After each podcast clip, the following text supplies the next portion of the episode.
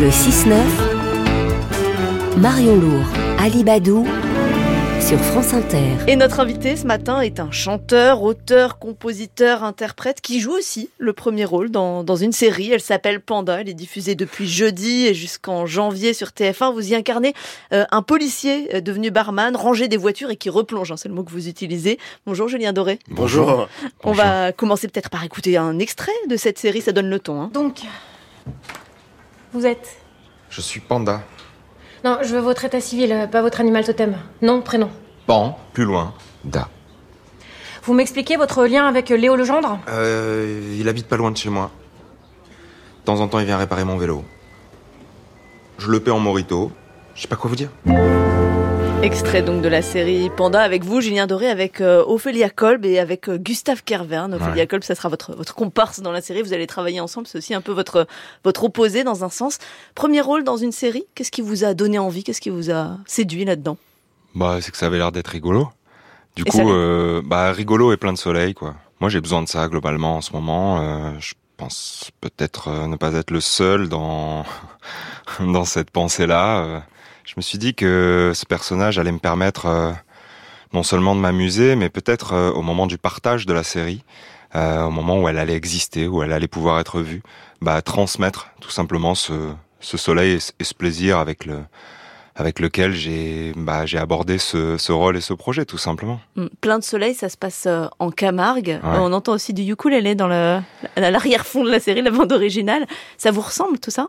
Bah tout ceci me ressemble forcément un petit peu. C'est une caricature ensoleillée de d'une certaine façon de mon quotidien aujourd'hui.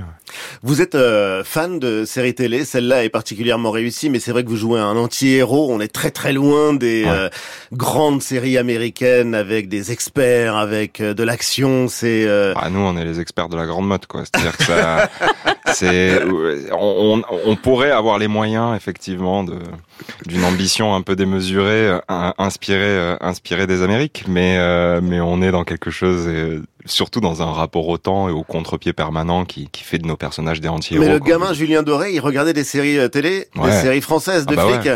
Mais c'est ça qui est fou pour moi. Moi, j'ai vu Lesquelles Bah, il y a deux jours là, juste avant de monter à Paris, il y avait ma tête sur euh, sur le Télé Z en fait, par exemple. Et, et en fait, moi, c'est des c'est des choses qui m'émeuvent beaucoup parce que quand j'étais plus jeune, j'ai souvenir voilà des séries euh, qu'on regardait avec mes parents dans le canapé, euh, de ce Télé Z euh, ou, d'autres magazines télé présents sur la table basse. C'est c'est c'est c'est des grands écarts en fait qui sont complètement fous dans ma vie entre entre ces souvenirs d'enfance, d'adolescence et ce que je vis aujourd'hui. Et il y a une drôlerie là-dedans, dans ce chemin qui aujourd'hui est devenu euh, est devenu ma vie grâce à ma passion, euh, qui me fait beaucoup rire. J'ai beaucoup, je, je suis toujours très ému quand je vois quand je vois ces décalages entre l'enfance et, et ce que je traverse aujourd'hui, de me dire mais si on m'avait dit quoi, si on m'avait dit que je serais sur cette couve de Télé Z ou si on m'avait dit que je serais à la place de Cordier jugé flic euh, euh, sur TF1, je je je l'aurais pas cru et en même temps je me disais la même chose la première fois où, je- où quand je regardais Taratata, par exemple, quand j'étais gamin, je m'étais dit, mais si un jour, si un jour je faisais de la musique dans cette émission-là, et,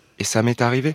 En fait, c'est, c'est cette improbabilité-là, parfois des rêves d'enfants qui sont très souvent condamnés d'ailleurs, pour plein de raisons, que j'ai la chance de vivre depuis quelques années. Moi, ça me, bah, ça me donne envie justement de transmettre ça, euh, bah, tout simplement par exemple aux enfants qui viennent me voir en concert, etc., de leur dire, mais les rêves les plus fous, euh, allez-y, parce que je vous jure, c'est, po- c'est vraiment possible encore, même dans ce monde-là, même dans cette époque-là. Et cet anti-héros, quel point commun il a avec vous, Panda?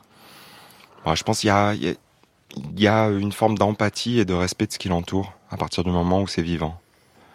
Euh, c'est un personnage qui a encore la capacité de, de croire que lorsque quelqu'un s'approche de lui, ce n'est pas la peur qui doit surgir en premier lieu, mais l'observation et avec peut-être un instinct le plus pur possible, le plus animal possible, l'idée d'une acceptation et d'une écoute. Il fait des câlins. Et, et effectivement, euh, s'ensuit le tactile, euh, le charnel. Euh, c'est des choses que je partage avec lui. J'ai. Ah oui j'ai- Non, non. Venez, effectivement, venez. si on, si on ne prend que la fin de ma Julien phrase. Ali veut vous faire un câlin, tout de Si on prend la fin de ma phrase, effectivement, le, le charnel fait aussi partie de ma vie, mais, mais, mais l'instinct animal aussi décide vraiment pour moi, et cet instinct me, me protège un petit peu des peurs un, un petit peu stupides qu'on peut, qu'on peut avoir dans, dans notre dans notre vie aujourd'hui. Dans la série, on vous appelle Panda pour Pandaloni, qui est le vrai nom du flic euh, qu'on vous voit interpréter. Vous dites qu'il fait partie le panda de votre bestiaire animal artistique. On vous voit par exemple déguisé en panda en train de manger du bambou dans un clip de, de Coco Caline. Mm. Et euh, il y a quelque chose d'assez étonnant avec cet animal. Il est rondouillard, il passe 14 heures par jour à pioncer, il euh, mange uniquement du bambou, il se déplace peu, il est inactif, activité sexuelle extraordinairement réduite, contrairement au personnage de la série. Été Une fois sur Wikipédia, Ali. Hein Pas du tout, c'est le philosophe Roger Paul Droit. Ah ouais, Roger Paul Droit qui dit que le panda est l'avenir de l'homme, Julien ah, Doré. Ouais, il nous ressemble, il nous renvoie une image de nous. Ah bah, ça il nous renvoie une image de nous, c'est exactement comme ça que je définirais mon rapport, on va dire, aux, aux animaux que j'essaie d'illustrer dans mes clips, dans mon rapport euh, au règne animal, c'est-à-dire que c'est le miroir c'est le, miroir. Mais depuis tout petit, euh, le, le, flamant rose, le taureau, euh, le cheval camarguais euh, de, qui ont baigné mon enfance sont pour moi un miroir en permanence. Un miroir qui ramène notre propre espèce animale aussi, est-il nécessaire de le rappeler, tout simplement à l'humilité. Et en tout cas, ça agit sur moi comme quelque chose qui m'oblige au respect du vivant. Et c'est vrai que le miroir, euh, le miroir animal, euh, c'est vraiment ça qui est présent dans mon dans mon travail. Alors je, je le colore, je j'y injecte de l'humour et etc. Mais en fait, le, le ce qu'il en reste, euh, c'est que l'animal est présent dans, dans dans mon bestiaire artistique pour ces raisons-là, exactement, oui. Hum, je, vous entends parler de, de règne animal, peut-être de biodiversité aussi dans un sens. Il y a la COP 28 qui vient de démarrer. Vous, Julien Doré, artiste, chanteur, acteur, est-ce que ça vous parle ou pas du tout? On est très loin de tout ça? Ouais, je pense comme plein de gens, malheureusement, ça me parle de moins en moins. C'est-à-dire que j'ai toujours un problème avec les foires euh, de ce type, où les plus gros pollueurs de la planète euh, euh, ont fait des petits fucks en disant bah, nous on viendra pas. Et que dans ce type d'événement, finalement, nos, responsables politiques s'y rendent en, avion privé pour ensuite le lendemain nous, nous expliquer qu'il faut que notre voiture reste au garage pour aller travailler ou que nos petits gestes quotidiens sauveront la planète. J'ai beaucoup de mal avec ce cynisme-là et j'en ai perdu une certaine foi, effectivement. En fait, on avait dit, la science a dit à notre espèce il y a, il y a quelque temps maintenant qu'elle allait disparaître plus vite que prévu, de par sa faute. C'est une information tellement impossible à entendre en tant qu'être humain, à accepter, à écouter même, que le réflexe immédiat est de poursuivre cette destruction, voire même de l'accentuer. Donc en fait, euh, il y a aussi un cynisme qui, qui pour moi se, se prolonge même euh, dans le lieu où cette COP va, à Dubaï. Se ouais. À Dubaï. Alors, on dit c'est quand même J'ai presque envie, on dirait une vanne en fait. Et alors on répond à ça, ben oui, mais justement, euh, elle est à Dubaï pour ces raisons-là. Oui. Oui, mais non en fait. Voilà, donc je préfère euh, ne pas rajouter de vacarme aux, avis collectifs qui, qui de toute façon euh, sont déconnectés de cette question qu'on a soulevée tout à l'heure. Nous, nous allons disparaître plus vite que prévu. Euh, que sommes-nous capables de faire Eh bien, peut-être des événements de ce type, et tant mieux. Et cultiver votre jardin dans les Cévennes, c'est ça en fait pour vous? Non, mais je sais, je sais pas si c'est la clé pour sauver le monde. En tout cas, c'est la façon dont moi je digère une information qui m'a été donnée et j'essaie au quotidien d'avoir un rapport aux choses